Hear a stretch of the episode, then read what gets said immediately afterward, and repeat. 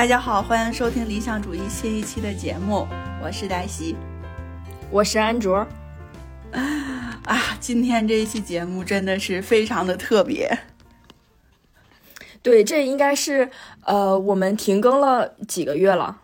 快俩月了，我怎么感觉？对，然后这个中间就几次吧。也要录节目，但是最后就没有录成。然后到现在呢，就是变成了我们两个现在是分居在两地录节目。对，因为这中间发生了很多很多事情，感觉一句两句都说不清，所以这整期节目可能都是要讲这两个月发生的事情。对，然后我现在在沈阳，然后安卓还是在北京。对，黛西已经在沈阳的新婚。家里了，然后我我还在北京，我我是刚下班，然后回家干了一碗饭，现在准备录节目的状态。对，然后我们这次正好赶上是年底嘛，就觉得呃停更了两个月，呃又加上是年底，就想好好跟大家开 up 一下。最近一段时间真的发生了太多事儿，然后我们都干嘛去了？是的，是的。主要吧，比较大的变化可能就是我这边特别的突出和显著哈。首先，啊，我觉得我现在标签好多呀。首先就是已婚人士，虽然就是当时八月份的时候去领了证，但是是十一月份正式的办了婚礼。然后呢，我在休婚假的时候呢，就被通知到我被裁员了。所以呢，同时。我又是一个三十加的失业青年，呃，所以我们我们现在都是经历过裁员的人了。对对，然后另外呢，就是十二月底之后呢，因为呃，就是在北京的工作也没了嘛，而且本来就计划要结束异地恋，回到沈阳跟我现在的另一半 居住在一起，所以这个计划就提前了。就在十二月底，然后跟安卓他们见完一面之后，就回到了沈阳。对，最后一面见的也非常的仓促和，嗯，就是感觉没有完全见好，离别没离好。对，其实就是呃，我应该十二月初的时候回的北京，就是我俩上次是十月底录的节目之后呢，我就回到了就是我另一半的老家去准备婚礼嘛。然后没想到这一隔就隔了一个多月，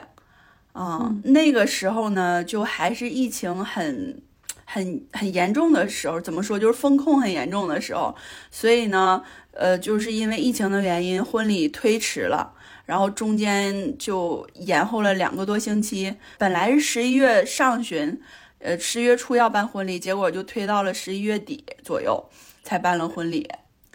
对，而且这场婚礼呢，也。就非常好的响应了我们的上一期节目，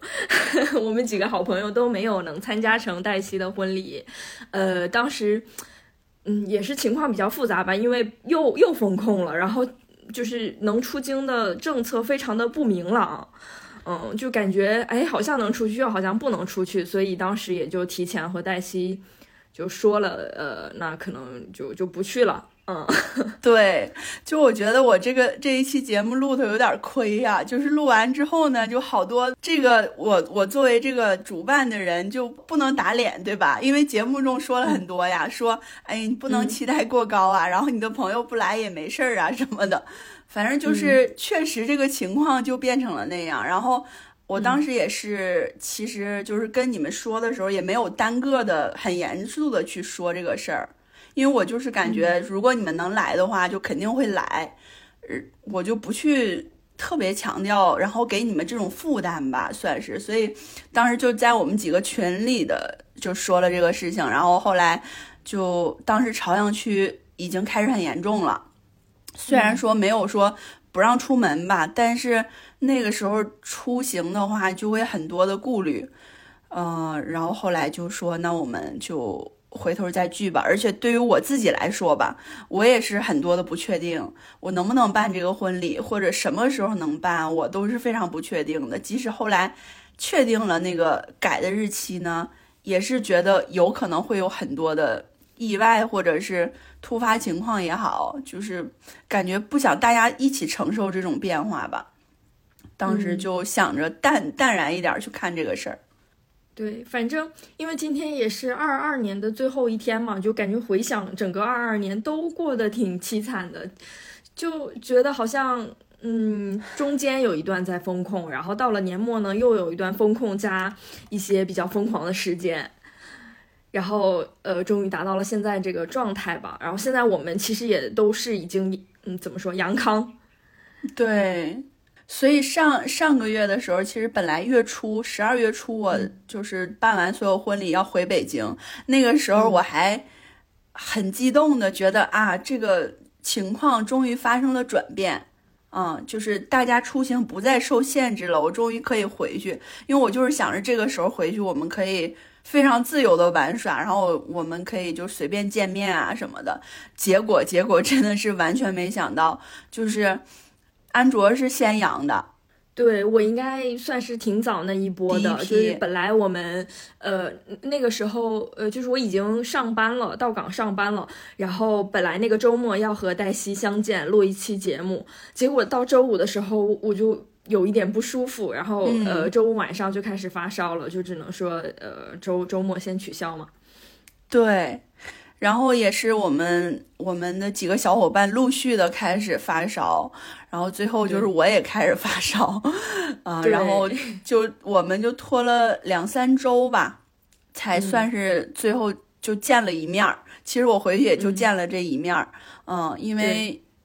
哎，因为也是我的房子啊什么的，又要也要退租，然后有很多东西要收拾，就有很多事情堆在那儿，但是呢。最想做的事儿呢，当时就是没有办法做，因为大家身体都不太舒服，就也没有办法以一个很好的状态见面儿。月初的时候，我们想录那期节目，想的题目就是这一个月可以发生很多变化。结果呢，在这个基础上又发生了这些变化。对，变成了二零二二年，我们有啥好总结的吗？对对，就是就是感觉这一年。嗯，快乐的片段就那几个。嗯，是啊，我反而觉得，就是自从疫情以来，我我的时间线都错乱了，就是我开始不记得这一年到底发生了什么，因为我感觉好像其实都没有发生，什么都没发生，就他们都是重复的，都差不多，然后快乐的时间也都是呃交错起来的，反正也都是和你们嘛，就感觉都想不起来那个时时候到底是什么时间点发生了那件事儿。对，对，今年就尤其的明显。是的，而且，呃，可能很多我们一开始做了计划，结果到了那个时间点，发现，哎，计划没有办法实行，所以，嗯，就感觉整个过得很错乱。今天我们不是还看那个网易云，呃，就是年度报告嘛，然后。呃，当时就有两个，我我有两个很特别的时刻吧，一个就是五月三十号，我听了多少遍想见你想见你想见你啊，就是那个时候，当然我是补了那个台剧想见你，但是呢，五月三十号也是我们封控了一个月，终于见面的那天。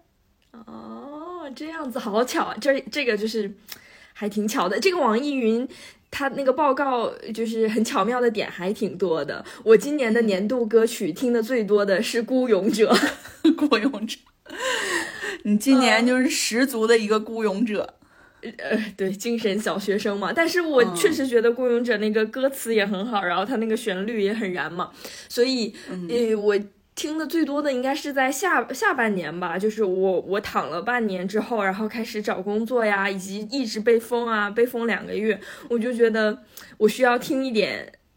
《孤勇者》这样的歌曲来给我一点力量，所以当时《孤勇者》听了特别多次，嗯，然后我我特别喜欢网易云那个四季听歌情绪那个板块，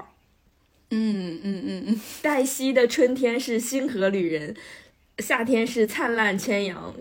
秋天是向上力，然后冬天是奔赴一场浪漫逃亡，就很很符合呀。到了冬天，你就离开了北京，然后呃，奔赴有爱的地方。对我当时看你发的那个，像学会像哲学家一样思考，就是你的冬天的那个标签。呃，对我我的是春天。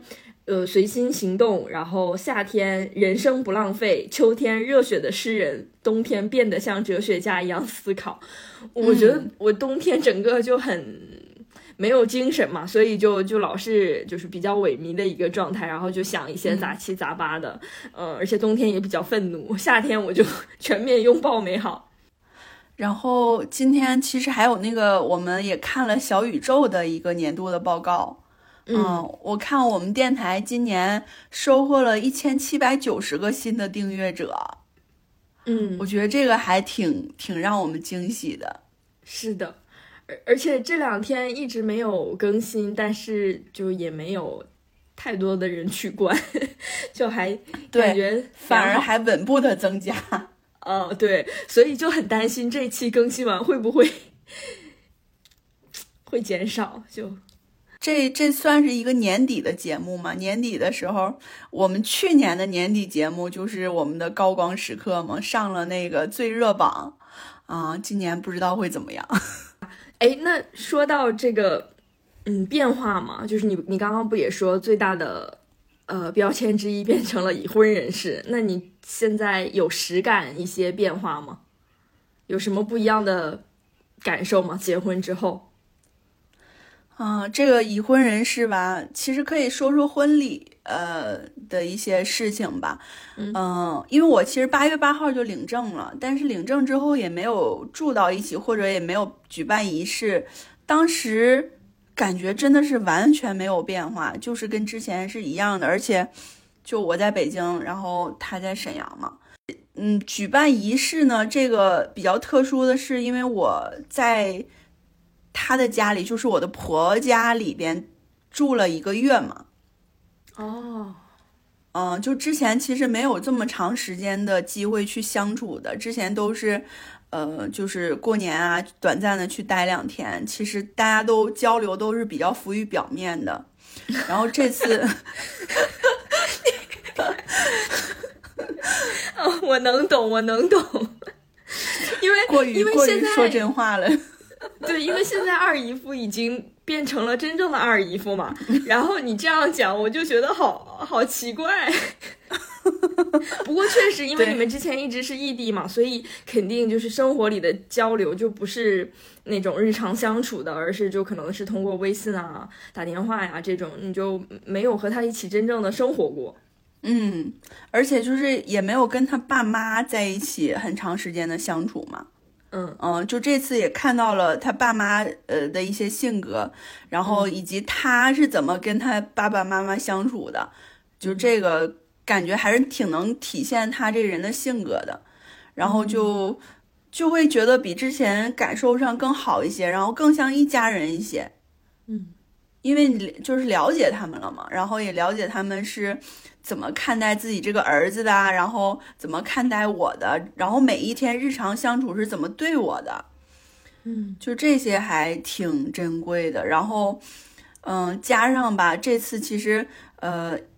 本来是十一月五号的日子嘛，这个早早就算好的。但是后来因为就是疫情的原因，我的家人没有办法来，因为当时鞍山是在就是朝阳的一个黑名单里边。当时就是这个省内的风控也非常的奇葩，就不让来，就完全的对于鞍山所有全域都不让来。之后我爸妈就还有我的亲友团们，因为我的家人其实都是属于那种比较热情的人哈，他们都准备了很多，然后也就给自己买了很好看的衣服，就等着闪亮登场呢。结果就没有办法来。嗯，当时其实是有一个小插曲的，就是其实呃我的公公。当时是想说，那现在疫情的原因，经常有这种娘家人可能来不了，那我们是不是要照常举办？因为很不可控嘛。询问我的意见，其实，但是我其实呢心里是非常复杂的，因为我知道我的这个家人其实是准备了很多，而且我结婚嘛，就这一次，他们肯定是很想来，但是因为客观因素。后来呢，就是他在当着家人的面问我的时候，我没有回答说我我是同意还是不同意这个事情。结果呢，这个时候二姨夫就冲了出来，嗯，他就非常强烈的制止了他的爸爸的这种这种看法吧，就是说结婚就这一次，对吧？那如果他的家人来不了，我也不结了，就是你们爱谁结谁结，我也不结了。我当时对这个事情还印象挺深的吧，觉得就是他之前没有展现过比较强势的一面吧，但是这次就让我看见了。然后加上这个结婚这个事情，其实对于我俩来说呢，就是像完成一个任务也好，但是当然我们也是想去完成这个事情的。但是对于我的家人来说，尤其是我妈来说。他之前就会经常跟我说，他说啊，今年就是你要嫁出去了，嗯，你就不能在家里过年了，然后你就是别人家的人了。哎，其实我是完全没有这么想的，因为我觉得我们现在的想法都是说，两个人结合，两个人组成一个家庭，然后是属于双方的家庭也会有有更多的连接，但是不是说单方面的哈，就是女的。嫁到了对方家里，但是传统的观念就一直是这样的，我就是很讨厌这个观点。然后当时我妈妈去参加完婚礼，走的时候呢，也非常的伤心。就是他们当时雇了一个大客嘛，仪式结束之后，他马上就走了，他就坐在大客的副驾驶那个位置，就我当时在门口，正好就能看见他的车走。然后他就在那个副驾驶的位置，就看着我，就是边哭，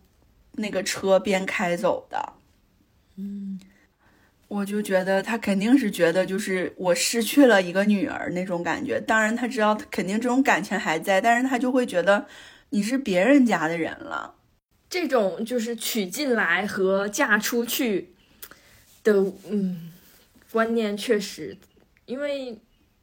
哎，感觉对于我们爸爸妈妈那一辈，就是这这种观念还是挺根深蒂固的。但确实，在我们看来，可能就是两个人的新的一个组合，而不是说谁嫁过去谁娶过来这种嘛。嗯嗯，尤其是像你们这种，我觉得就更是这样了，因为既没有在女女方的老家，也没有在男方的老家，而是说就是在一个第三方城市，所以其实。就不太会有说是就是更倾向于哪一边，就不论是物理上的还是嗯，所以确实，但但我觉得嗯很难说服妈妈不这样想。对对，所以然后我们那天不也聊了，就觉得女的真的好惨啊。是的，尤其是我最近刷豆瓣刷的特别多嘛，哎，这刷这种东西就就是会让你。特别的上瘾，而且会让你特别的愤怒，就觉得哎呀，凭什么？就是看那种，呃，比如说一个女孩可能为男朋友什么的伤心啊，就是你看了很多呃那那些那那样的想法，然后你再看这种帖子，你就会真的觉得很烦。为什么要这么爱这男的呀？你你就。取得你想要的部分，以及你俩就是互相匹配的部分，不匹配的部分，那你那你就算了呗。为什么一定要就是这么这样陷进去呢？就恨铁不成钢，就非常想说他，就劝分，就嗯嗯。然后，但是我我今天在地铁上也在想嘛，到底什么样是好的呢？就也不说是正确吧，就就就，哎呀，这个事情我觉得很难说现在。但是呢，其实。看实际的情况，就经常会是一个女生为了一个男的去了他的城市，对吧？嗯，就我也是这样的嘛。咱们现在啊，对，也是这种情况，是吗？但是我觉得，其实如果要是他能给予你一些物质上的，就是那就比如说你去了他的城市，你有了一个家呀，我我觉得这种就还行，就是。就是是互相付出的，而不是说单方面的。就我觉得不能太委曲求全啊，或者说太陷进去。对，对我我记得之前就是看那个费兰特的碎片里边，就是他写了很很大一段，就是写城市，然后他还写了一句话，他就说对于女性而言，城市总是别人的城市，包括他们出生的城市。嗯。就我们出生的时候，家里人就会在准备，准备你哪一天出嫁，就离开这个家。所以自己的家不是，就不是女生永远的家。然后然后你嫁到别人家，别人家，比如公婆家，那肯定肯定也不是你的家，对吧？那唯一就是说，你找了一个相对来讲，就各方面你觉得都很匹配的一个男性，但是你也知道现在这种情况也挺难的，啊，反正就是那天我们也说了嘛，女女的结婚就有的时候很大程度上是说给给了一个女性身份嘛，对，这是所以说白了，还是因为我们的社会地位是，或者说社会身份是依附于其他人之上的，就是我们没有办法拥有自己独立的身份。嗯，那天就是我看的那个小红书，有有一个人发，就是在一个帖子下面的评论，我就特别来气，因为那个帖子就就是说关于不生小孩的嘛，然后那个呃留言是就是说。即使即使大部分人不生小孩，那他这一生其实也没有什么成就，所以那确实也是这样啊。但我觉得这个就不是你要去生小孩的一个原因呐、就是你不生也不代表你一定会有你自己的嗯很大的人生意义或成就，所以你就觉得哎我要生，那这个是不成立的，不能这么反推。但但是确实很多人容易陷入到这种。这种反推的方式里，哎，反正我不生，我也没什么事儿干，或者说我也不会，就不会有什么特别大的事儿发生，那我还不如生了。嗯。我不生，我反而还缺少一个呃人生里的里程碑、标志性的事件这种的，所以这个是这个想法就已经嗯影响我们太久了，所以我觉得很难撼动它。嗯，对。然后当时婚礼仪式的时候，司仪就会问你嘛，嗯，就是你愿意嫁给你眼前这位帅气、呃什么稳重的男人吗？然后你嗯愿意为他生儿育女？这不就我，因为我之前参加那个婚礼，我我就吐槽过嘛，我说这个司仪问的让我很火大，然后我当时男朋友就说你火大什么？人家说不定就是心甘情愿的，而且这种问题说不定就是提前沟通好的。我说肯定没有沟通好，我我就烦这样的。我觉得这种也不会提前沟通这么细致的问题吧？那假如假如说在那个场子里被问到这个问题，也不可能说我不愿意吧？你就不可能打破这种祥和欢乐的氛围。对，其实这种应该就是一个特别定式的问题，肯定会问的。对，嗯，但是其实我当时听见这个问题，我心里的答案是我挺不愿意的，就就不是说一定不愿意去做这个事儿，而是不愿意以这种方式问出来。对，嗯。就是有一种你是附属，然后嗯、呃，你是王太太了啊，就就老是给你这种标签，让你觉得就是其实本来我觉得我们从小长到二十五岁以后，可能才有了真正的自我吧。自由，嗯，对，然后呢，这短短几年时间，可能到三十岁左右，这个又马上被剥夺了，因为你如果没有家人的话，就有一种被认为是你没有根的，你没有根基的。然后你如果嫁了人，你又成为了别人的太太，然后你又成为了别人的儿媳妇儿，然后或者是你又成为了别人的妈妈之类的，就是，就其实这个事情可以做，但是不希望它就被认为一种标签化的，就是很理所当然的一件事情。怎么说呢？这个事情我可能也逃不开，但我不希望你这样来讲，对对对对，就是至少没没有办法做的非常彻底，但至少你表面上也也给我包装一下吧，别这么别这么问，就嗯，反正我我心里的想法是那样的，因为有些事情确实没有办法就是短时间改变嘛，但至少就是你面儿上这么问，就已经说明。就是内里也完全是这样想的了，那面儿上改变，然后才能慢慢渗透到内里嘛。嗯。嗯，而且就有一件事情印象挺深的，就是我爸讲话了嘛。嗯。嗯，然后我爸这次讲话是完全脱稿那种，其实他不是那种平日有很多机会去讲话呀这样的一个角色哈，但是他那天讲的就还挺激动的，然后也都是发自内心的，因为他对这个女婿非常满意，嗯，然后也觉得很开心。呃，之后他就也对女婿说了话，又对这个我的公公婆婆说了话，然后又对我说了话。然后对我说的话呢，当时我就有一点又感动又有一点感觉逃不出这个宿命的感觉，因为他对我说的是希望我能像我的妈妈和我的奶奶一样，去就是把我们家里的这种。优良传统嘛，或者是孝敬父母啊、善待他人的这种传统要保留下来。嗯，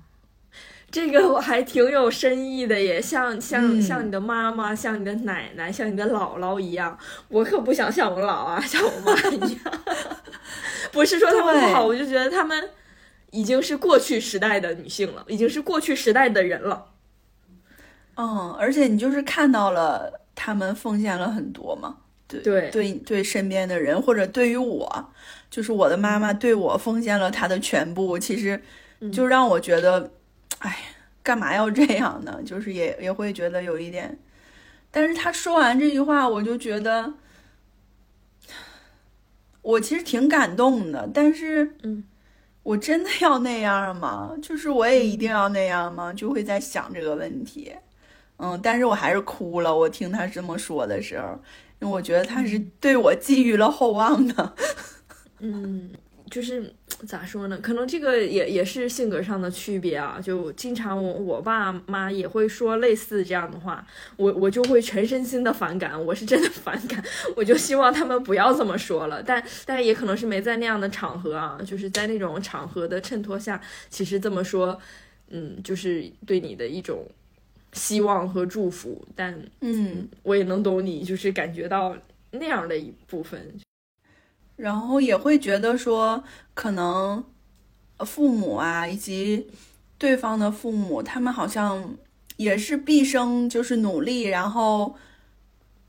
才才有了这一天，才有了儿女们很圆满，然后找到自己很满意的另一半，然后组成家庭的这一天，嗯，就觉得。大家也付出了很多，然后在那那两天的这个仪式以及前期的准备上也付出了很多，就觉得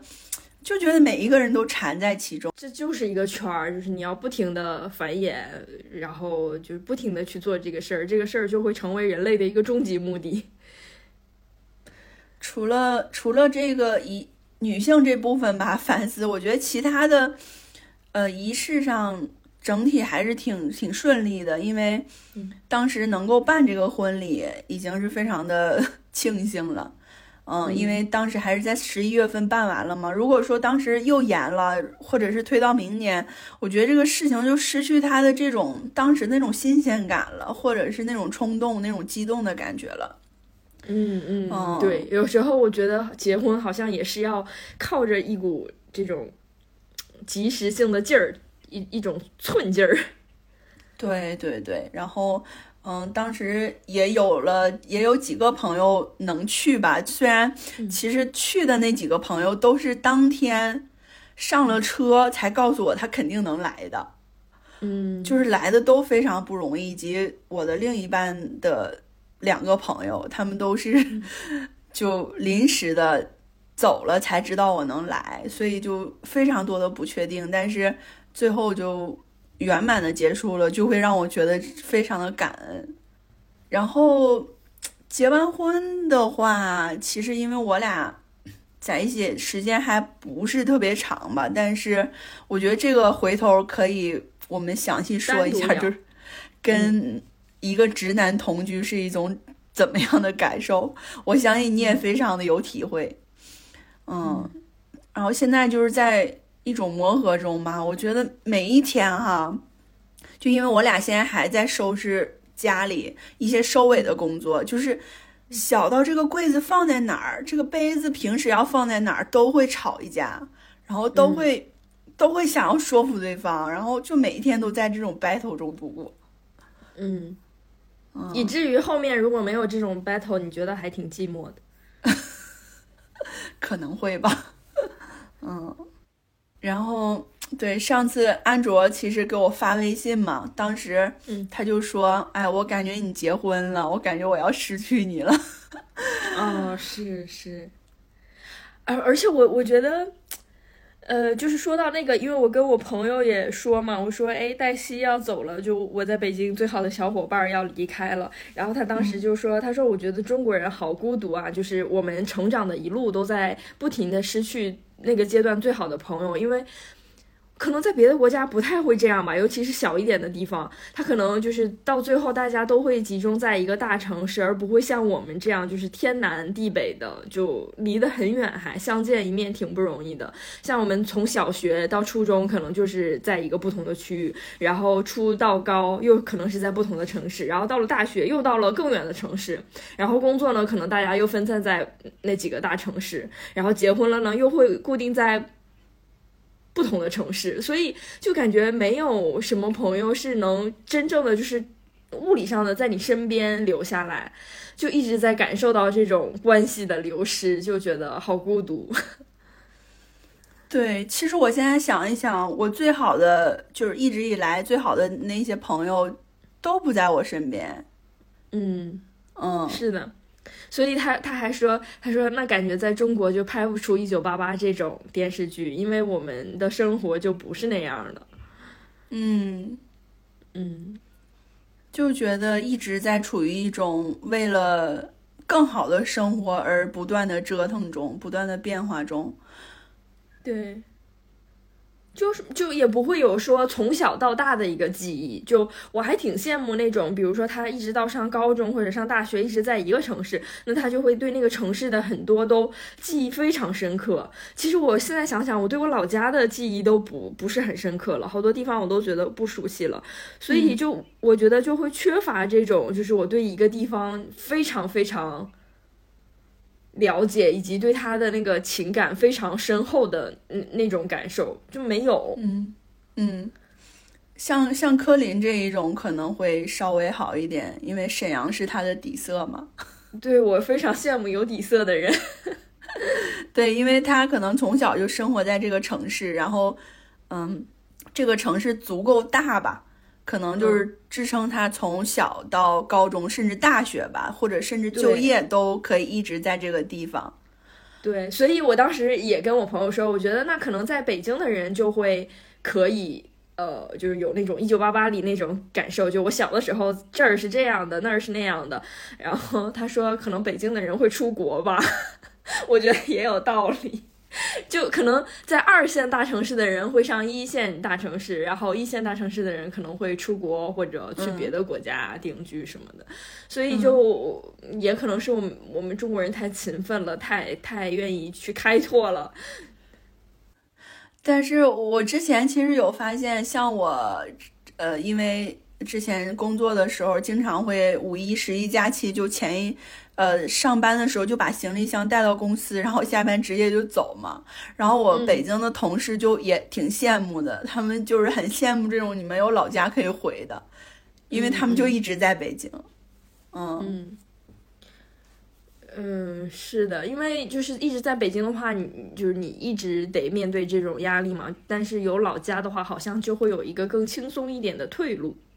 对，就感觉可以切换一下。嗯。嗯，然后其实这次就是我挺伤心的一点，也跟这个有关。我其实想到我今年过完年我就不能回北京了。嗯嗯，就是有一种，因为之前其实每次回北京，尤其是我在北京这三年，基本上都是跟疫情相关的。呃，所以每次回家呢。都是有一点不确定能不能回去的，所以也很珍惜嘛。然后每次从老家回到北京呢，就是家里人也都会很担心吧，有一点担心，或者是呃有点不想让我那么早走，就会劝说：“哎，你再待一待一待，待一待。”然后就会有一种，嗯，哎呀，我挺舍不得那么早走的，但是我得回去赚钱啊，我得回去奋斗啊之类的。就有一股这种心里的愿景吧，虽然也不知道具体是什么哈，可能也没赚着啥钱，也没有什么大的事情要做，但是就是要回去这个动作，就会让我觉得我好像还有一个劲儿要冲，但我今年我觉得我过年过完年可能就没有这个念想了，就想到这个我还挺伤心的。其实，啊。啊，这个其实就是一种确定和安稳的幸福带来的对冒险的渴望吧。因为你现在已经拥有了确定和安稳的幸福，所以你就想要一些新鲜的东西。但是，呃，当然，在新鲜的东西的人呢，也会想要这种安稳的幸福。所以，这个其实就是得不到的在骚动。是的，是的，嗯嗯，就是因为。这个其实今年的第四季度嘛，我就反复的在东北和北京之间来回的走，而且待的时间都会长一些。我就觉得我有一点挺割裂的，其实，嗯嗯，就回来之后呢，会觉得自己的睡眠特别好，然后吃的香，睡得好，然后但是也会觉得自己有点停滞在那儿，嗯。嗯，但是回到北京呢，立马就会失眠。嗯，但是又很迷恋，说我早晨出门的时候，看着大部队就往着地铁那个入口去走，然后大家又都很匆忙的，就感觉要迎接一天的开始的那种感觉。嗯嗯，所以就觉得还挺分裂的，但是就觉得两个都挺想要的。啊。是的，而且就是，嗯，在上班啊什么的时候，看到地铁里那么挤，就觉得啊，人这么多真不好。但是回到老家呢，看到街上稀疏的人流，就会觉得，哎，还是人多点儿好啊。就尤其是在北京，你能看到很多年轻人嘛。但是回到老家，嗯，其实可能就感觉看不到什么年轻人，或者说你感受到那种衰败。或者说，并没有特别急速的往前进，就会觉得，哎呀，还是想去吸收这种人流带来的那种朝气，以及给你的压力。对对，真的是 觉得哪一种都不是完全的好和不好。嗯嗯，只不过就是看你在某一个阶段，你更需要的是哪个吧。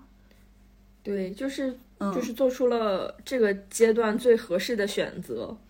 是。然后我这个失业也加速了这个选择。其实，其实本来的话，我的计划是，比如说明年春天，嗯，四四五月份，正好我也也是我的房子到期，就可以慢慢悠悠的，然后再再回来。但是就因为。十一月份，我当时正休婚假呢，公司 HR 就给我打电话，就突然通知了我这个消息，其实挺震惊的。而且我也知道今年这种事情应该不在少数，反正我看小红书上是裁员的事情比比皆是。是的，还有就是各种帖子说找不到工作呀什么的，看的也是很很焦虑。就就对，也有可能是我看了一次那种，然后他就会不停的给我推类似的嘛，就会觉得哎，怎么这么多人今年失业又找不到工作呀什么？嗯嗯，然后其实在这失业的时候也有一个小插曲，就是当时我收到 HR 的电话呢之后，其实我是有有另一个机会，公司有另一个职位的机会可以让我去。嗯，我我其实那一周过得非常的痛苦。我就在纠结，说我我要不要去选择，还是我就直接拿赔偿，然后我再躺几个月，就像你之前一样哈。我然后就经历过 经历了两两三天非常痛苦的纠结吧，我就选择我要继续躺平了。嗯，而且我觉得其实，嗯，就是有。哎，这么说吧，就是有一个老公会让自己躺得更安心，就有一个新的家人，就呃这么说不知道妥不妥当，但我确实觉得是会这样的，是吧？对，这个确实稍微就是因为感觉领证了嘛，对吧？结婚了，你两个绑定了，就像有有合同了一样，就是命运共同体。嗯。这种感觉会更强烈一些，所以觉得那我现在这样了，你不能不管我，对吧？因为我们已经绑定了。嗯，是的，是的，我我我觉得我能懂那个感受，就是我有一个这样绑定的人，然后我我就会觉得，那不论什么情况都会减少这个焦虑，因为就是我我们两个就是一个最小单元了嘛，就相当于就是互利互惠，就觉得哎哎，我现在不好，那也还会有一个人照照顾我，就不会那么焦虑。但是自己一个人或者说没有形成这种绑定的时候，就会觉得哎呀不行啊，嗯，就还是要努力呀、嗯对对对，嗯嗯，然后其实当时也想了，真的想了特别多。我今年看我的生日管家，呃，嗯上面给我我过生日的时候，他给我推送说，你去年的生日愿望是升职加薪。这个好，这个感觉可以变成就是演成一个电影的桥段，挺有戏剧感的。对，因为其实这个机会，我如果去选择的话，有可能就是我就可以实现这个升职加薪。只不过嗯这个机会也给我很多不确定性。嗯我今年真的就是太厌恶这种不确定性了。嗯我就是希望它能定下来，但是呢，嗯它就没有办法完全的定下来，但是还给你这个甜头在拽着你，嗯。然后我就觉得我不想要了，我我再也不想要这种东西了，就是因为这一年我的，就像我们之前说，我的心已经没有那么多空间可以容纳这种东西了，就是我想、我想要确定一点儿的东西，嗯，然后其实我觉得，如果说我还在一个很奋斗的状态里，我选择那个机会是很好的吧，或者是说，嗯，可以可以去离我之前的目标更近一些。但经过了这一年呢，我又变了。就我觉得真的人都是来来回回的，就像我之前就想从大连去北京，其实那个时候也是抱着非常大的期待的，觉得是有一种破壳而出，要去找寻更大的一种目标的感觉。但是经过了这三年吧，然后经过这一年，我就觉得，又觉得我不想要这个东西了，就觉得它太累了，或者是。即使我得到它，我我相应的要付出的都是我的心，就是心心里的那种负担也好，那种焦虑也好，那种嗯压抑吧，就是很很累的感觉。所以当时就觉得我我不想要了，嗯，也有一点自责，觉得为什么我总是反反复复的，就是我觉得真正因为会觉得真正能成功的人，他是有一个。特别坚定的目标，一直一直往这个方向走，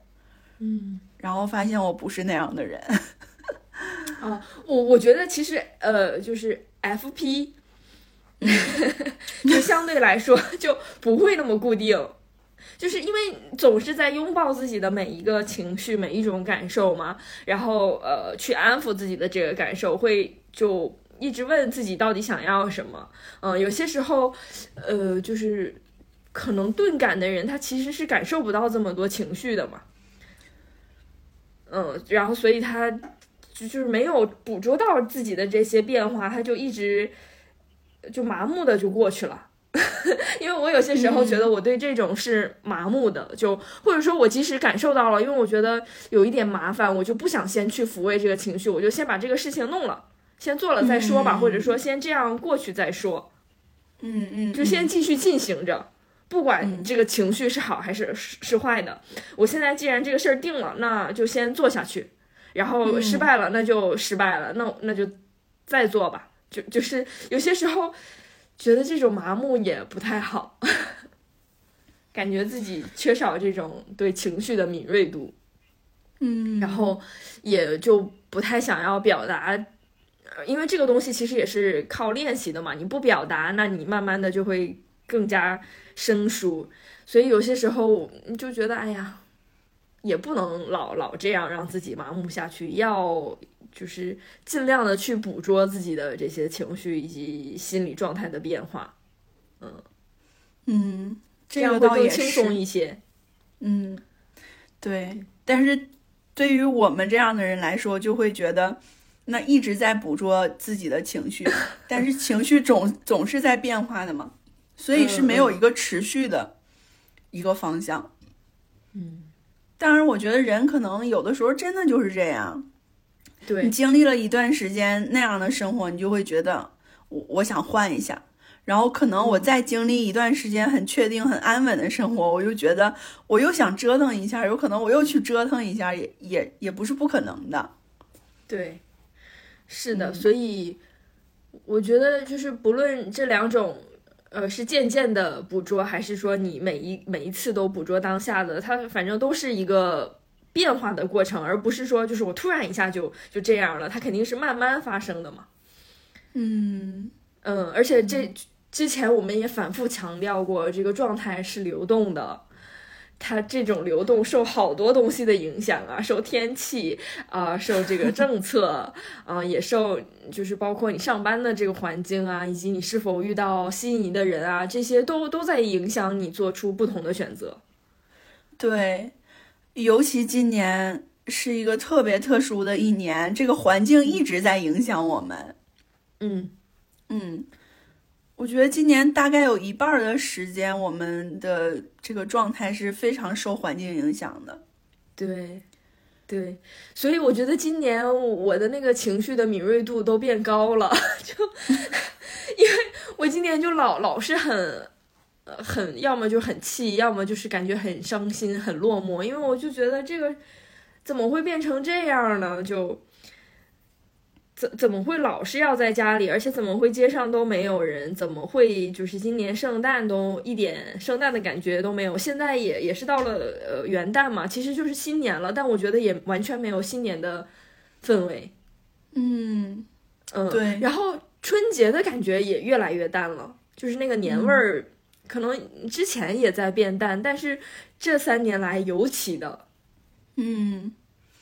对，甚至不知道今年春节会有什么期待没有，就完全不会想这个事情。对，嗯对春节真的是没有啥期待，就是放假，然后，唉，就觉得心都变苍老了。所以我还说嘛，就是说明年很想去上海的迪士尼，用一种梦幻的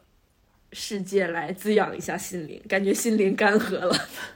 对对，真的就是有一点儿，呃，有一点儿受受伤了的感觉，或者是干涸，或者是觉得自己被摧毁了，有一点儿被摧毁了。反正十二月就是，我觉得主要是很茫然，就不知道下一步会发生什么，然后不知道该干什么，不知道我该做什么，嗯，就也不知道我该不该出去，能出去了我该不该出去，然后出去了我要去哪儿呢？我要干嘛呢？我好像嗯其实让我出去吧，我我又会发现也没有什么要做的，就是一种茫然感。对，然后那呃，就得了新冠之后也也是很茫然，因为不知道具体我要做什么，就就是从头到尾的茫然，嗯，就感觉是过一天算一天。而且就是觉得这个中间的转变也有点太巨大。突然了，嗯嗯，就我觉得，对于像我们这种相对还是敏有一定敏锐度的人来说吧，就会很难去想明白这些事情，就到底是为啥呢？嗯，就就甚至几天，就一个月的时间，就所有的事情都在变化，然后我们所有的呃舆论也都在变化，对于这件事情的看法，那我们也就要马上去改变吗？就改变这个看法吗？就觉得好，就是发生的太快，我现在都有点不记得十二月发生了什么，就 或者说我选择性的就忘记了，真真的是这样。就我现在回想十一、十二月发生了什么，我都有点想不起来，就有一点不想回忆。真的，唉因为当时自助解封啊，那那会儿我还有下楼，然后呃，就也一直在群里说，但是我现在就完全不想回忆那些事儿了，就觉得那个其实我当时做那些事儿也是没有意义的，就或者说在群里说呀，或者呃下去去那个小区门口啊，根本就不是因为我做了这个而发生了这种改变，或者说大家做这个，就感觉是一夜之间改变的，然后就不想回回忆那段时候了，就觉得它没有发生过，就已经被抹掉了。对，虽然就是不应该。对，虽然不应该，就是说你你好像过去就过去了，但是感觉每一次回忆都很痛苦。嗯，是我我今天还看见他们最近不是在转那个网易视频啊，就是说今年的那些年度新闻。嗯，对对对，哦，真的，我在看到那些视频片段的时候就觉得，哦，它确实发生过，但是嗯。他怎么就发生了呢？它啊，就就每看的时候还是很痛苦，就是觉得它怎么就那样发生了呢？然后它竟然就发生在今年。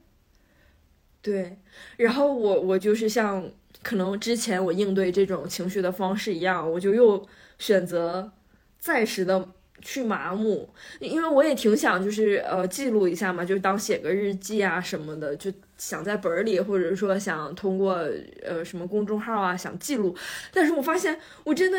回忆起就很痛苦，回忆起就很痛苦，我就想，哎，就算了吧，就先这么麻木着吧，就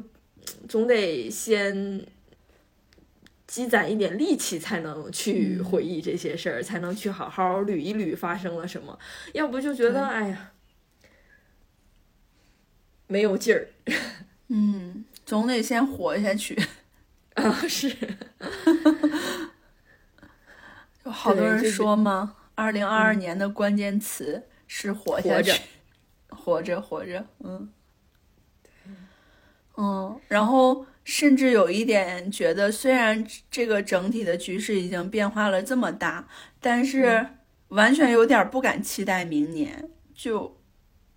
不知道明年还会发生什么事情，就不相信一切都会变好的。对我甚至觉得明年就，嗯，因为就是呃，发生这种转变之后，很多人都会说啊，感觉明年是一个新的开始，嗯，就年就是变化已经在今年年末发生了，所以很期待明年的一些事情。但我会觉得明年也不会有什么好事儿发生了。对对，就我觉得明年也会这样，就是可能中间呃有有一些快乐的时刻，但就不会不会有那那么大的期待了，就有一点像是那种感觉，就是小孩的时候一直相信圣诞老人是真的，然后某一个时刻发现了其实他是你父母给你包的礼物之后，那之后就是已经破碎了，对于这这件事情的幻想或者说。期待已经不会期待了，因为你知道这个事情，它就是那么做的，它它都是你父母去买的现实的礼物来包给你，所以你你甚至都能预测到。嗯，而且我我真的是发现，呃，每个人在面对这些的时候，心态的差别是非常大的。因为我也有跟一些别的朋友聊过这个事情，他们就会觉得，嗯，就是这个。呃，环境就是这样，我改变不了，然后我也不要去太多的关注它，然后甚至说，比如说我们之前会在微博转发一些东西啊，或者是会在小区的群里去据理力争之类的，呃，他也不会去做这样的事情，就觉得没有用，嗯。嗯，然后也会觉得那之后可能就会变好吧，就是我我会觉得有的时候你。可能就是像我们这种，我们一直在看这些事情，就会特别的痛苦，然后也会特别的知道这个中间可能，哎，真的变好的几率很小吧。但是可能也有很大一部分人，他可能不会太受这个影响。嗯，我觉得也是，也是挺让人羡慕的吧。因为我觉得今年我下半年。就没有好好的看过书或者看过电影，就我的心一直被其他的事情所占满。嗯，现在就挺想找回，比如说二零年那会儿的状态，就比如说可以一下午就不想任何的其他的事情，我就自己干点什么。但是好难啊！现在感觉放下手机真的是一件很难的事情，太难了。嗯，就很焦虑，很怕错过什么。对，虽然已经这样了，但我觉得这个就是给我们已经造成了这种 PTSD 吧，就已经是这样了。对，就这个痕迹已经留下了，然后后面就靠自己慢慢去恢复。哎，然后你说的这种不同人的反应，我觉得就是那些人他就也是嘛，选择了去麻痹。其实我我一方面觉得，哎，这些肯定是和我们的生活息息相关的，而且你你的想法或者说你做的一些事情，肯定是能对他有影响的。但啊。看这个结果下来，又会觉得，哎，其实这个确实和我们想法、我们所做的一点关系都没有，嗯，它就是一念之间，所以就自自我也很分裂，就自己也想不明白这个到底咋回事儿，嗯，所以有有些时候对那种就是嗯不愤怒、没有情绪的人感到生气嘛，但有些时候又会觉得，好像就跟他们也没有什么关系嘛。就也不也不是说在他，就自己来回这么想，一会儿觉得哎呀你怎么不跟我一起这样共享这种情绪，一会儿又觉得哎其实这这也正常嘛，我们并不是所有人都要有同样的情绪，或者说对这件事情一定要有反应。嗯，是的。哎呀，说着说着，这个重点又到这儿来了。我觉得今年是 绕不开这个了。是我我们今年就还是说两件，就是特别开心的事儿吧，几个很重要的节点吧。第一个就是，其实五月份北京封了一个月嘛，我们都非常郁闷。但是郁闷之后，嗯，就是五月底我们见面那一天，真的是非常非常开心，就在。那个方家胡同那边里边 Tango 就喝的很晚，然后喝了各种酒，啊，结果就感觉见到面就好，就很好，简直了，就是见面就想抱头痛哭的感觉。嗯，是的，嗯，然后那之后还去了民宿小满民宿。对对，接下来那个端午是端午假期吧，我们就集体的周五下午。请假，然后一起去了怀柔那边的一个民宿，嗯，然后去那边就烤肉啊，然后租了一个小院子，还在附近的那种河边儿就泼水，还玩了玩了两天，两天，嗯，就觉得还挺释放的，嗯。我这两天，嗯，就是在听那个闲聊嘛，谐星聊天会，然后他呃这两天有一期就是讲讲美好的吧，好像是那个题目是下下一件好事儿什么时候来呀？大概是这样。然后里面就说到，他说其实我感觉所有的美好，它都是就是在关系中产生的，是和另外一个人，嗯，呃，就是嗯有关联的，就是你自己感到特别美好的瞬间，其实挺少的。我我感觉好像也是这样，嗯，就是自己会觉得美好，但是这个一定是有一个基础，是因为我也有这些关系。是的，就而且这这些关系是怎么说呢？稳定的，或者说当我想要见他们的时候就能见到的时候，自己才能美好。嗯，就是自己的美好，它其实是建立在更更好的这种环境基础之上的。是的，所以就今年一年的美好的瞬间也都是我们一起的嘛。然后就是八月八号，嗯，去我去我老家，我领证嘛。然后你们一起去帮我跟拍呀，然后在我在我家感受了就是东北的酒桌呀，还见了我非常社会的弟弟。对 对，那之后好像就没有了。那美好的事情。嗯，然后，然后我们那个北京的时候，我这次回北京就是平安夜晚上见了一晚上嘛。嗯，嗯，然后那会儿因为就是呃，就你你那个刚阳康，刚转阴不久，所以感觉还是比较虚弱。然后整体上大家都像是一种受过伤之后的状态，就觉得有一点没有精神。对。嗯，而且确实，嗯，感觉还是挺累的，恢复期还挺长的。是，就觉得好难啊，就觉得好不容易要好好见一面，然后大家就相继的生病，啊，然后我我当时其实在北京自己待了两周多嘛，我就觉得我好，我好压抑呀。嗯，就哪儿也不敢去，然后也不能见你们，然后我也没有了工作，嗯，就觉得我我像一个游魂一样 啊。其实没有工作，那个，因为因为我们当时不是在我躺了两个月的时候录了一期嘛，嗯，等到六个月的时候，其实应该再录一期的，但当时因为找到工作，所以就就是没有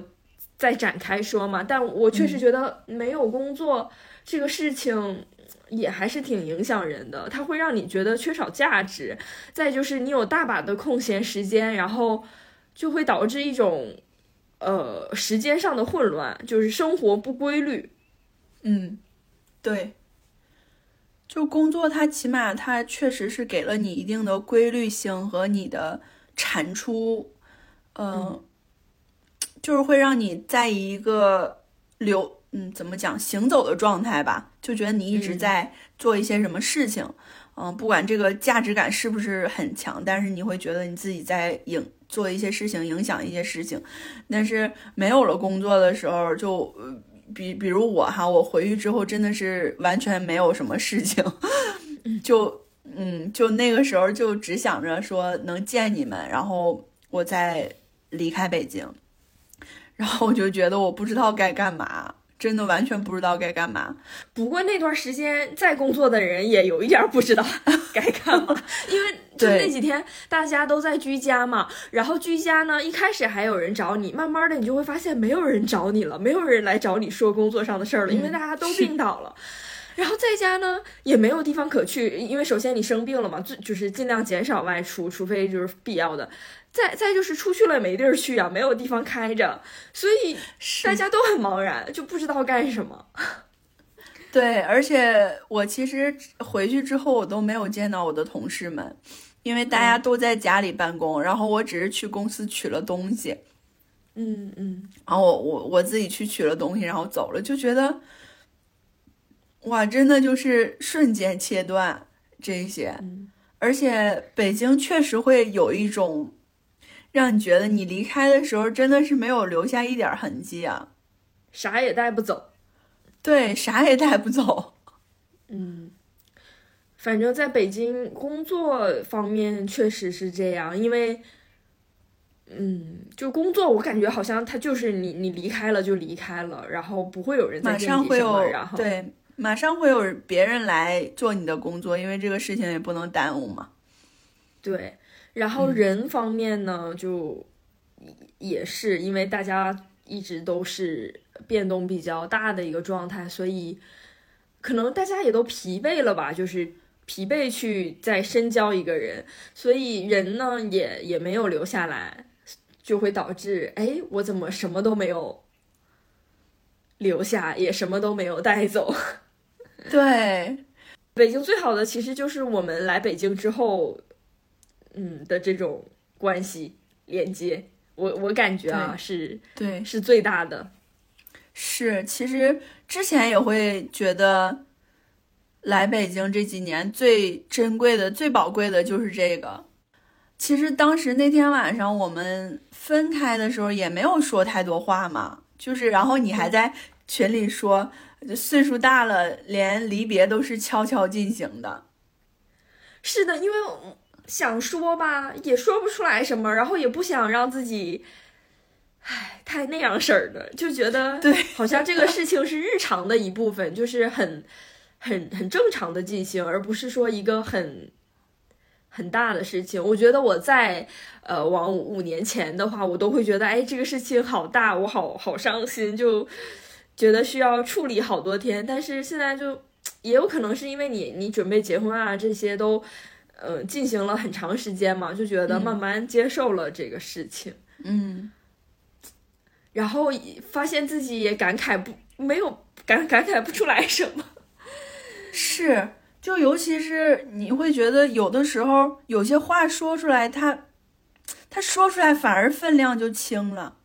啊，对我我一直是倡导这这种想法的，因为嗯。我觉得很多话一说出来就觉得好像好像就就觉得太刻意了，或者说其实他表达不了我内心的那些想法，就是我嗯。心里有，但我说不出来，或者说我说出来就。这就是为什么我感觉我我经常表达某种情绪，或者说一一一些呃感受，对对于其他人的就会很生硬，就表达出来就是没有办法完全的代替我心里的那么多复杂的感受，然后我就把它浓缩成一句话，就会显得很突兀。我觉得这个也是年纪大了之后，有的时候就是不爱说那些话的原因，因为你知道，就是你自己想的肯定远比能说出来的要多得多，那你说出来就会让你想的那些就有点白白费了，你想了那么多，然后你只说了这两句，嗯，是的，是的，是的，所以我觉得写出来 好像比说出来要好。嗯对，写出来起码就是像这样里这样像我俩这样聊，其实也会好一些，因为就会觉得是一个我们专门去聊这些事情，然后也会聊得更深入，或者是不会像就是吃饭的时候随意说那么一句，然后也会觉得你说太多那样的话，就把这个氛围也给给改变了。对，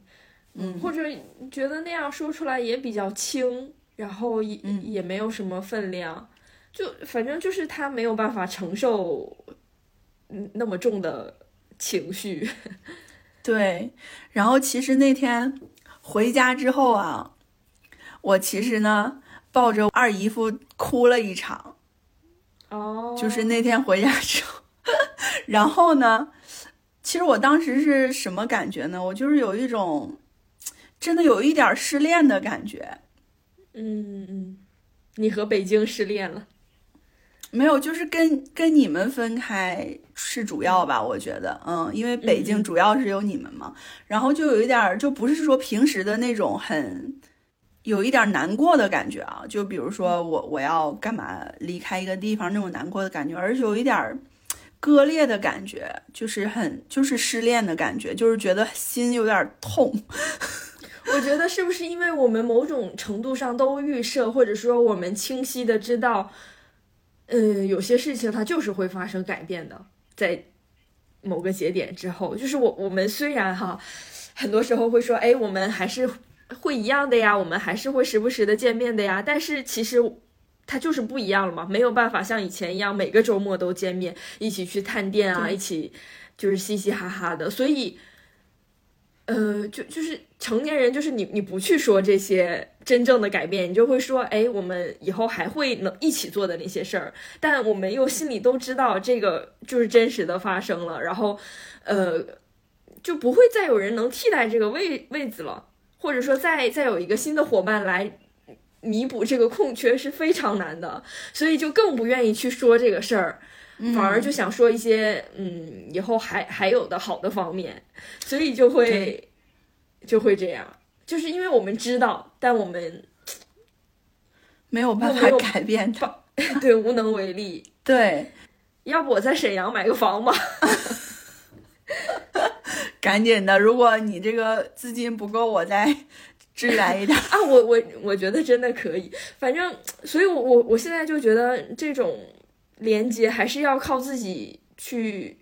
努力争取的，因为，嗯，怎么说呢？有一些朋友吧，确实就会慢慢的联系越来越少了，但我当时感觉好像和你还行，因为你就是一个特别主动的人嘛。嗯，然后再加上你也是一个爱分享的人，所以我就会觉得，哎，那这种联系或者说这种分享，慢慢的就会让你联系起来嘛，就会还好，就就在心里这样安慰自己。嗯。而且你也是一个爱折腾、爱动的人，就觉啊，得对嗯。对对对，这个很重要。嗯，我我当时特别心痛的感觉是来源于，就是想到想到我们之前真的是建立了一段时间非常舒适的这种日常，嗯要被打破了。就它一定会被打破的。就不是说我们的关系的远近啊，而是说，就比如说我们周末能轻易的见面，然后就分享最近发生的事情，然后去喝酒、去喝咖啡，就很日常的这种幸福的感觉，它就是会改变，对吧？这个肯定就是没有了。之后的话，就比如说，呃，我比如说过几个月去找你们玩啊，或者再过几个月找你们玩，就也会很开心啊。但是，就它代替不了当时我们建立起来的那种日常。嗯，是的，是的。我当时就给你发了微信嘛，我就说我觉得人生好难啊，就是就是到确实是有一点年纪之后，就觉得这种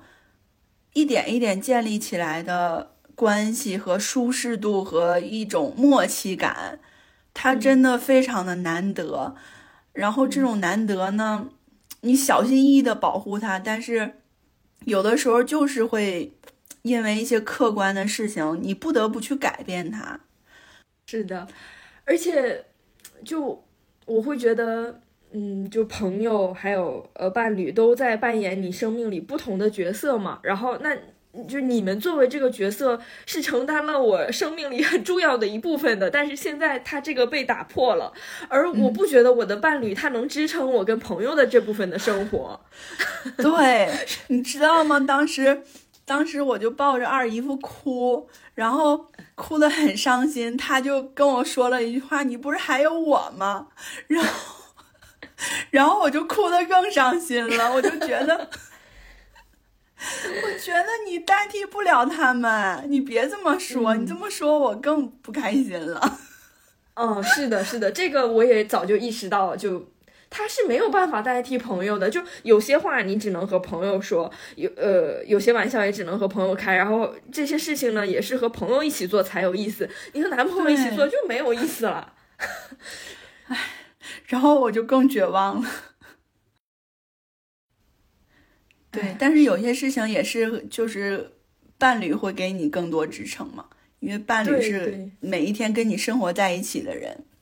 嗯，我今天和同事还说到这个事情，关于想不想生孩子啊什么的，因为我们两个，呃，就我俩年纪差不多，他也多次表达就不想生孩子呀什么的。然后他说他昨天和他妈妈唠这个，他就说有了一个新的想法，觉得这个可能也是呃人生。关系中的一部分就是你和孩子的关系，或者说你和丈夫，以及你俩共同有一个孩子的丈夫的关系，就是是别的关系没有办法替代的，所以大家要做这个事情。我觉得这样说也有道理，就就很能理解。哎，为什么一定要有？因为有了，你就会发现这个关系是其他人、其他任何的社会关系都没有办法给你的感受。对。是的，而且就是也会想，那我我回沈阳这边，其实我也有可以见面的朋友嘛，对，但是就因为我已经跟你们建立了那种默契，那一种相处方式和那一种聊天的方式也好，还有就很适应了。嗯，我虽然我也有别的好朋友，但是我又要重新就是跟他见面，可能。就又要跟他去建立这种新的模式，就我也有一点不太想，虽然也确实也有好朋友哈，就是也觉得可以见面，但是就会觉得有一点累吧。对，累。嗯，原来的舒适和愉悦被打破了，然后又得重建，总是在被打破重建。对。唉，所以这个真的是还挺难的。嗯嗯，但可能结婚了之后就一直是一个建设的过程。啊，是，就建设其他的一些东西，然后当然也不想失去之前的一些东西。嗯，但是空间就那么大，有些时候想让新的事情进来，就只能让旧的事情出去。这也是没有办法。是，对我我，所以就就其实我也还挺想知道，说结婚之后一个人会发生哪一些心理上以及行为上以及跟朋友之间关系的变化嘛？因为，呃，最近竹子不是更新了一期 vlog 嘛？嗯然后她，嗯、她就是成为妈妈之后，也是经历了一年的非常忙乱的时间，然后终于跟她那个好朋友韩夏见了面。嗯然后那个 vlog 结尾的时候呢，就是她的好朋友韩夏抱着她在哭，就说：“啊，我我真的好想你呀，就我特别想跟你说说话。”然后就哭得很伤心。其实他俩应该也是好久没见了，因为也是分居两地嘛。然后加上竹子又当了妈妈之类的，呃，就韩夏的角度可能觉得对方很忙，我的朋友很忙，我没有办法经常去打扰他，就觉得看的特别的心痛。嗯，但是又不知道说这种会会不会发生在我身上之后，就也不知道到时候会怎么样。我觉得，呃，可能你说的这个情况，韩夏也意识到了，他确实已经失去了部分的竹子，因为竹嗯。子已经变了，他已他他有了新的身份是妈妈，然后他就已经丢掉了原来的部分的自己，所以韩夏，呃，可能嗯，就是从一个旁观者来看，这种感受是更加明显的。所以，对，然后热评的那个第一个评论就说的是，嗯，他怀念那个不是别人的妈妈，不是别人的妻子的那个完整的竹子。对对，就是就是这个感觉。因为那天我我俩嗯见面，呃，是我去黛西家里找黛西嘛，然后当时 黛西的 呃丈夫也在。哦，我那个时候就感觉不一样了，我就觉得我没有办法在那个场合下录节目了，我说不上来啊，那个是一个非常复杂的感受，就我一时难以描述，就我那个时候就有那种感觉，我就觉得啊不一样了，就是你结婚这件事情就已已经让你不一样了，这种感觉，嗯。就有另外一个男的，虽然我我我之前也见过二姨夫，然后呃，就是也也是熟悉的吧，但又觉得挺陌生的，因为他有了新的身份嘛，然后他现在就就是你俩是正式的夫妻，然后他在那里，我就觉得他是那里的男主人，就嗯，就是很不一样，就觉得哎，这个空间不再是完全的我朋友的空间了，我我觉得还挺拘束的，嗯，嗯，就是这。哦，嗯，怎么说呢？之前去你家里，我会觉得，哎，这就是我我朋友的家，嗯，就，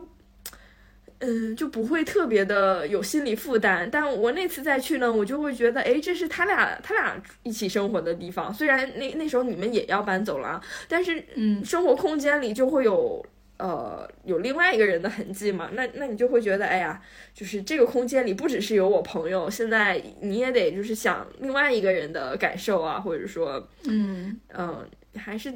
嗯，这这个大概也是为什么，就是嗯，比如说呃，录节目，同样是录节目，或者说来玩儿，可能来我家里的次数就比在你家的次数少，就是因为在我家的话，就是有兄弟的，呃，一些生活的痕迹，以及，就就是他在，他就是会影响你，我发现，嗯，嗯，嗯。嗯，就放不开嘛，是，对，就，唉，还是挺不一样的，对，所以就我们我们希望的朋友永远都是非常非常完整的，然后他就是我朋友的那一种状态吧，尤其是因为我觉得所有的关系都是有一定的占有欲在里面的，嗯，是的，嗯。然后这个占有欲就是你，你你你感受到你没有办法就是完全的和这个人产生十分的联系的时候，你就会觉得，哎，我是他们这段关系里的陌生人，或者说我，就就是不再是那那两个最亲密的单元，嗯，就是这个空间里有另外一个这这样的，那你就会觉得，哎，我我应该看另外一个人的 颜色。嗯，怎么尤说呢？其是尤其是我觉得，因为大家肯定都是从小到大，然后然后才结婚的嘛，所以对，这个中间肯定是由一种更亲密，然后变，然后一点点转变成就是有其他人进入你朋友的生活，所以他的转变永远是就是由大到小的吧，就是你占据他的空间是由大到小的。嗯嗯但是我觉得这个有的是，嗯，也有一点儿没有办法吧，因为就像就像你的朋友有了一另一个非常亲密的朋友一样，就他也嗯会影响，何况就是是一个他他会朝夕相处的人，那他的这个空间肯定就，比如说之前有十分哈，那嗯现在变成了八分，就就被占据了。嗯。所所以嘛，所以就是会大家都清晰的认识到这个事情就是发生了改变，就会对这种改变感到落寞嘛。对，嗯，而且没结婚的时候会觉得这个事情是没定下来的，所以就还好。但是，一旦结婚，这个事情就落定了，就觉得哎很难再发生改变了。嗯，嗯，所以他的精力会更多的放到呃他的家庭上，嗯，就不愿意这样出来瞎玩儿啊什么的，就会觉得哎呀，那就不应该过多的去打扰，或者嗯会有这种感觉。嗯，但是其实我对于我来说哈，我觉得我现在的想法还是说，因为我结婚了嘛，所以日常生活中更多的是一些非常非常安稳的、非常能抓得住的东西。其实我特我现在反而更加需要一些其他的东西，嗯嗯，就比如说我们这种聊天儿。比如说，我偶尔去找你们玩儿，然后吸收一下大城市的你们的气息，嗯 就对于我来说反而是更珍贵的，因为我挺怕我的日常生活就全是那些东西啊，就一个直男天天搁那儿看球、吹牛逼的那些东西。对，嗯，然后也害怕自己身上有太多这种生活的气息，我太害怕了，真的。嗯，害怕自己变成妈妈那样呃唠叨啊啥的。对，害怕自己就变成之前一度非常鄙视的那种人。就就是自己当年立 flag 不想成为的那种人，后对来，一定不要变成那种人。慢慢的发现，哎，生活所迫，嗯，大家都会变的。对，嗯，就还挺想看看吧。然后也也也希望就是你们可以替我监督。我们这档播客就变成了一个观察类的播客，突然觉得，哎，我们真是养成型播客，就是。你看，就是这节目做着做着，呃，有一个主播结婚了，然后可能后续还会有新的变化。就就是大家听着我们一路唠这些闲嗑，也是见证了两个人的生活的变化、成对长、前进。嗯嗯，我觉得就像我们看那个 UP 主一样，有的时候就是嗯会看到他变化很多，然后也觉得我一路见证了你的这些变化呀。嗯嗯，是的，是的。嗯对这个，而且真的是你得常看的 UP，就像我经常呃看的那个有一个 YouTuber，就就是我一路看着他结婚、生孩子、离婚，然后独自带两个孩子，特别飒，就觉得哎，我跟这个人就产生了很很深的联系。虽然我只是就是一直在看他发那些生活，对，所以我们我们的这种持续的，就是让大家知道我们的变化，还是感觉是可以产生更多连接的一种方式。嗯，嗯，然后我们最后最后说一下对二零二三年的期待吧，还是还是公式化的聊一下吧。嗯，二零二三年，呃，首先就希望，我就觉得能稳住就行。嗯嗯嗯，就是工作上先稳一稳，呃，上着班儿，然后呢，中间可能春春夏能出去玩两趟，嗯嗯嗯、去沈阳找你，或者说去上海找朋友玩儿，嗯，然后就就是平稳的度过二三年就好了。是，现在都别提什么突破了。不期待有什么突破，就能够平平稳稳、健健康康的度过二三年就好了，不要有其他糟心的事儿，我就觉得挺好。然后我我暂时也不想要什么重大的变化，嗯，嗯，就是不期待什么特别大的事儿吧，就是希望稳一点儿。哎，怎么这样了？去我们之前确实还在说突破，在说对我们二零一九年吧，第一次录嗯这种年终总结的节目的时候，还一起要突破呢。啊，还可激动了。今年就想明年去找你吃鸡架就行了。对，真的就是就是能把握住现在的这些幸福的东西，就已经很难得了。这档博客也是记录了两个中年女子的心路历程。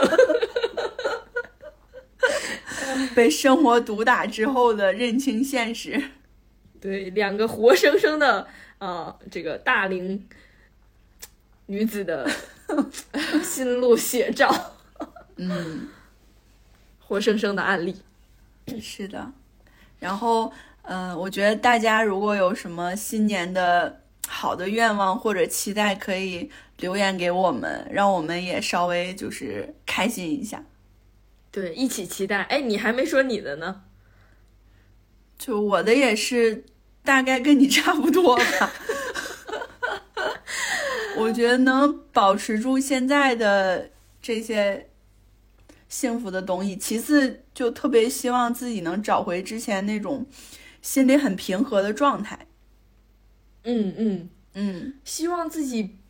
不焦虑，然后能少看会儿手机。对对对，真的，因为想着能躺平几个月，好可以好好看看书啊，看看电影啊，这些对对对就让你能沉下来的东西。对，或者说，其实你出去找个店吃个饭，也得是能静下心来，你才会找店吃饭。我我去年好像还收藏了很多的想吃的店啊，今年都没有，完全没有，嗯就是随便吃点啥吧，凑合过吧。对，就能吃饱就行。对，嗯，对，就希望能找到那种，就我记得二零二零年吧，那会儿冬天的时候，总是周末的下午就在家，然后迎着阳光看一下午书，那种状态简直离我太遥远了，就挺想赶紧找回来的。嗯嗯，挺好。的愿望还是 挺好的，特别简单。对特别简单，特别踏实。那我们就期待听友们的愿望吧，就看看大家都有什么样的愿望。好的，那我们这一期就到这儿了，然后也祝大家新年快乐，新年快乐，下期再见啦，拜拜。拜拜。我坐在椅子上，看日出复活。我坐在夕阳里，看城市的衰弱。我摘下一片叶子，让它代替我，观察离开后的变化。曾经狂奔舞蹈，贪婪的说话，随着冷的湿的幸福化，带不走的丢不掉的，让大雨侵蚀吧，让它推向我在边界奋不顾身挣扎。如果有一个怀抱，计代价，别让我飞，将我温柔豢养。